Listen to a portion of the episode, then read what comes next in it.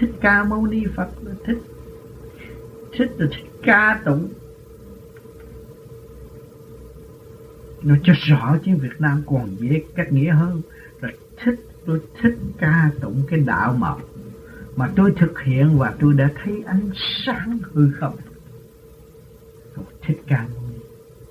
Người thế gian dùng thích ca mâu ni để làm việc cho người thì sai rồi rồi lấy luôn cái trí thích mà làm họ nữa, càng sai nữa.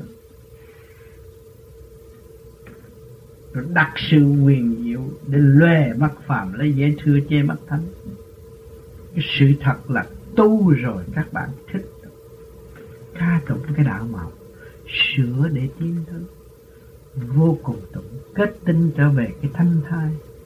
Mới đi về cái không không gian, không thời gian, pha chấp, pha mê, đạt tới Phật tánh.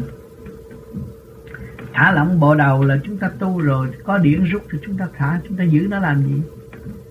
Trong mê có tỉnh, cứ việc thả lỏng nó khi các bạn nói chuyện cũng thả lỏng nó các vị biết rằng có cõi trên bắt các bạn từ ở trên xuống thì các bạn cứ thả lỏng để đi về càng thuyết thì càng minh, càng thuyết thì càng sáng suốt. Cứ thả lỏng, đừng có hãm trì trong con tâm đời và ly đời thì các bạn cách nghĩa cái gì không được. Cứ thả lỏng để nó nói thao thao bất tuyệt rồi. Mình là người học trước, chứ không phải là người đó học. Mình không có làm thầy ai hết, mình chỉ nói để học. Mình là người học trước. Thanh quan điển lành, cái sự sáng suốt vô cùng thanh nhẹ của thượng đế, chuyển hóa cho tâm linh con người mà nếu người đó nó không có sự sáng suốt hỗ trợ cho nó thì nó không có bao giờ nói được về cái giới thượng đế. Không có đặt điều nói được.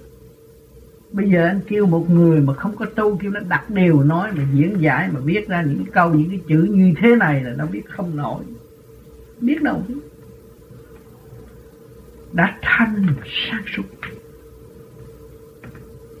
Mà kêu tràn ngập tình thương, đó là điển lành.